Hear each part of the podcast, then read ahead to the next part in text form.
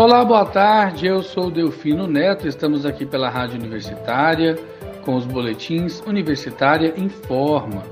Hoje é quarta-feira, dia 15 de setembro de 2021, dia que ficou marcado como o início da vacinação da dose de reforço para pessoas acima de 70 anos de idade, moradores de Goiânia, contra a Covid-19.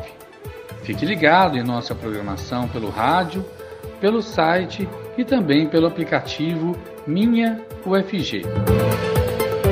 A Prefeitura de Goiânia começou hoje a imunizar pessoas acima de 70 anos de idade com uma dose de reforço ou a terceira dose para vacina contra a Covid-19. Eu fiz uma entrevista com uma das professoras da UFG, professora Sheila, da Faculdade de Enfermagem, que está desenvolvendo uma pesquisa sobre a duração dos anticorpos e também do vírus no corpo humano. Vamos ouvir a entrevista. Pesquisa investiga tempo de duração do vírus e anticorpos no corpo humano.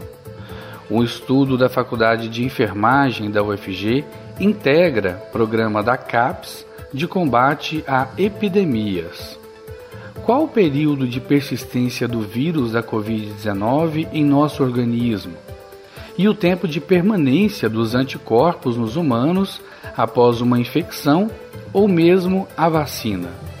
Essas e outras perguntas estão nessa pesquisa que está sendo desenvolvida pela UFG sob a chefia da professora Sheila Araújo Teles, com quem falamos agora pelo, por telefone aqui pela Rádio Universitária. Professora, muito obrigado por falar conosco. Eu agradeço a oportunidade né, de poder falar com a audiência da, da UFG. É, nosso projeto, é, na verdade, foi uma oportunidade que nós tivemos a partir do projeto Tenda Covid-19 da UFG. Na, a Tenda Covid atendeu é, profissionais de saúde e profissionais de segurança e testou esses profissionais.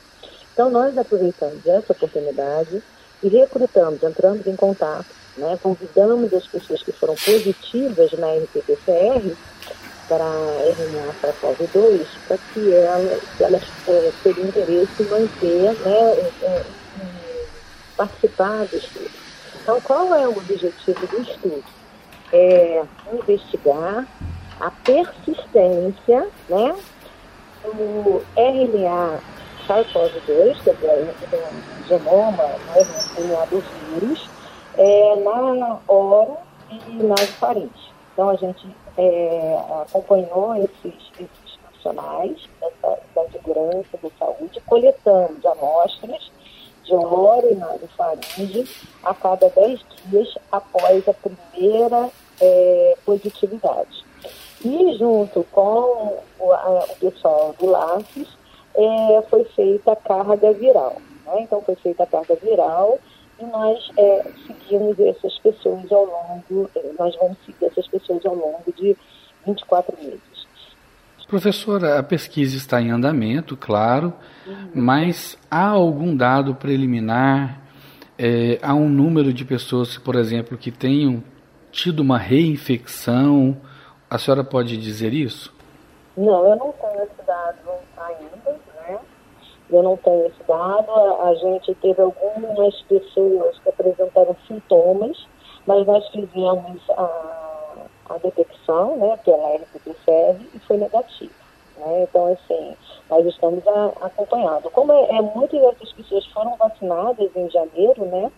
Então, a gente acredita que essas pessoas estejam é, protegidas. Vamos agora observar com essas novas variantes que estão surgindo se algumas dessas pessoas da nossa corte é, tem, se expõem. Né? Então essa é nossa, essa é a nossa proposta. A pesquisa vai até quando?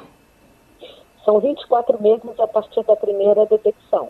Então, nós coletamos amostras de pessoas positivas de julho, final mais ou menos de julho, até outubro, né, que foi quando a tenda Covid finalizou suas atividades lá no centro de aulas dele, né, onde eles trabalhavam naquela, naquele local que foi construído, é, elaborado pela UFG junto com a equipe da enfermagem, de biossegurança, toda uma estrutura de biossegurança para a coleta dessas amostras. E para fins do projeto Covid-19, que acabou sendo utilizado também para outros projetos da Covid. Então, nós é, coletamos amostras dessas pessoas que foram positivas a partir de julho de, de 2020, até o final da, da, da, da, do projeto Tenda lá no PAT, né, lá no centro de aulas dele. Então, nós começamos, quer dizer, o último grupo foi em outubro, então nós vamos terminar em outubro de 22. Professor, é de conhecimento geral, publicado aí nos meios de comunicação sérios, que há possibilidade de reinfecção e também mesmo pessoas vacinadas podem contrair a Covid-19, mas no geral, em grande parte, com sintomas bem leves, mas podem transmitir para outras pessoas não vacinadas. Daí a necessidade da manutenção dos cuidados preventivos. Diante desse quadro, qual a avaliação que a senhora coloca? É, e uma outra informação mais recente foi sobre uma dose de reforço, que já foi inclusive é, instruído pelo Ministério da Saúde e já está sendo posto em prática em várias cidades e aqui no estado de Goiás também, uma dose de reforço para idosos acima de 70 anos. Como a senhora vê essa situação? Não, eu acho que assim como é, nós instituímos, outros países também estão instituindo, né? Existe é, essa possibilidade da queda de, dos, é, dos anticorpos, mas isso não quer dizer que se a pessoa se infectada, ela vai desenvolver a forma grave da doença. Ah, o objetivo da vacina é esse Agora, nós temos a questão da pessoa se infectar e ela poder reproduzir, digamos assim, né?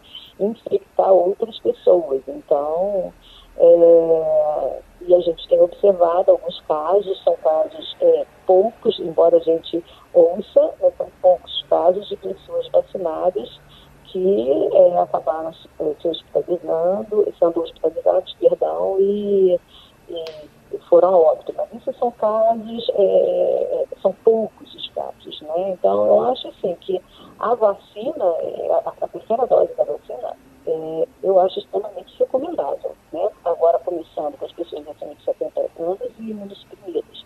E ir gradativamente alcançando outros grupos, mas prioritariamente esse grupo, que é o grupo que nós estamos observando agora, é, casos de internação de pessoas idosas. Então, é extremamente, eu acho que é uma política assertiva. Como cientista, qual a sua orientação para as pessoas que às vezes têm dúvidas quanto à eficácia da vacina? Já se ouve muitas pessoas, eu mesmo já ouvi pessoas dizendo que não adianta tomar vacina se você pode pegar a doença. O que a senhora diz como cientista? Isso é totalmente infundado, né? É, a vacina ela é eficaz, ela é, ela é segura. Às vezes as pessoas criaram um preconceito, inclusive, com a Coronavac, mas é, o objetivo da vacina é a prevenção, sim, da infecção, e a gente tem uma eficácia em relação a isso. Né? Cada tipo de vacina você tem aí um percentual de eficácia da transmissão, e você tem, para todas as vacinas, uma eficácia em relação à hospitalização e óbito muito grande. E o maior objetivo da gente né, é justamente a questão da hospitalização e óbito. Então, não tem qualquer fundamento a essa, essa informações equivocadas em relação à questão da vacina. Todos nós temos que nos vacinar e, além de nos vacinar, continuar com as medidas não farmacológicas, o uso da máscara, distanciamento social.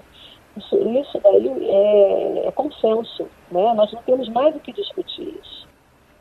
Então, não, não, não, tem sentido a gente discutir algo que já, já existe consenso na literatura científica.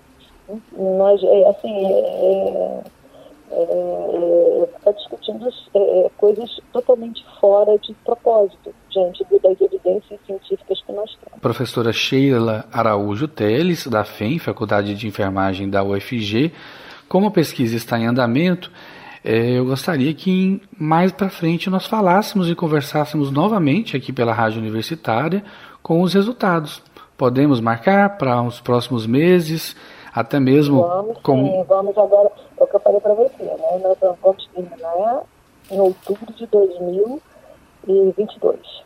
Mas a gente pode conversar sobre ah, alguns eh, resultados que nós já, já eh, realizamos, eh, analisamos. Tá bom? Perfeito. Professora, muito obrigado por falar conosco aqui da eu Rádio Universitária. Eu que agradeço a vocês pela oportunidade de divulgar o nosso trabalho. Né? E, é, mais uma vez, né, vamos nos vacinar e vamos continuar com as nossas medidas não farmacológicas de prevenção. Perfeito. Obrigado. Até a próxima. Chegamos ao fim do Boletim Universitário em Forma das 15 horas de hoje, quarta-feira, 15 de setembro de 2021. Outras informações logo mais às 18 horas e 30 minutos. Fique ligado em nossa programação pelo rádio 870m, pelo site radio.fg.br e pelo aplicativo Minha UFG. E não deixe de conferir os nossos boletins em formato de podcast no site da Rádio Universitária. E lembre-se, mesmo vacinado, se for sair de casa, use máscara e mantenha o distanciamento de outras pessoas. Eu sou Delfino Neto para a Rádio Universitária.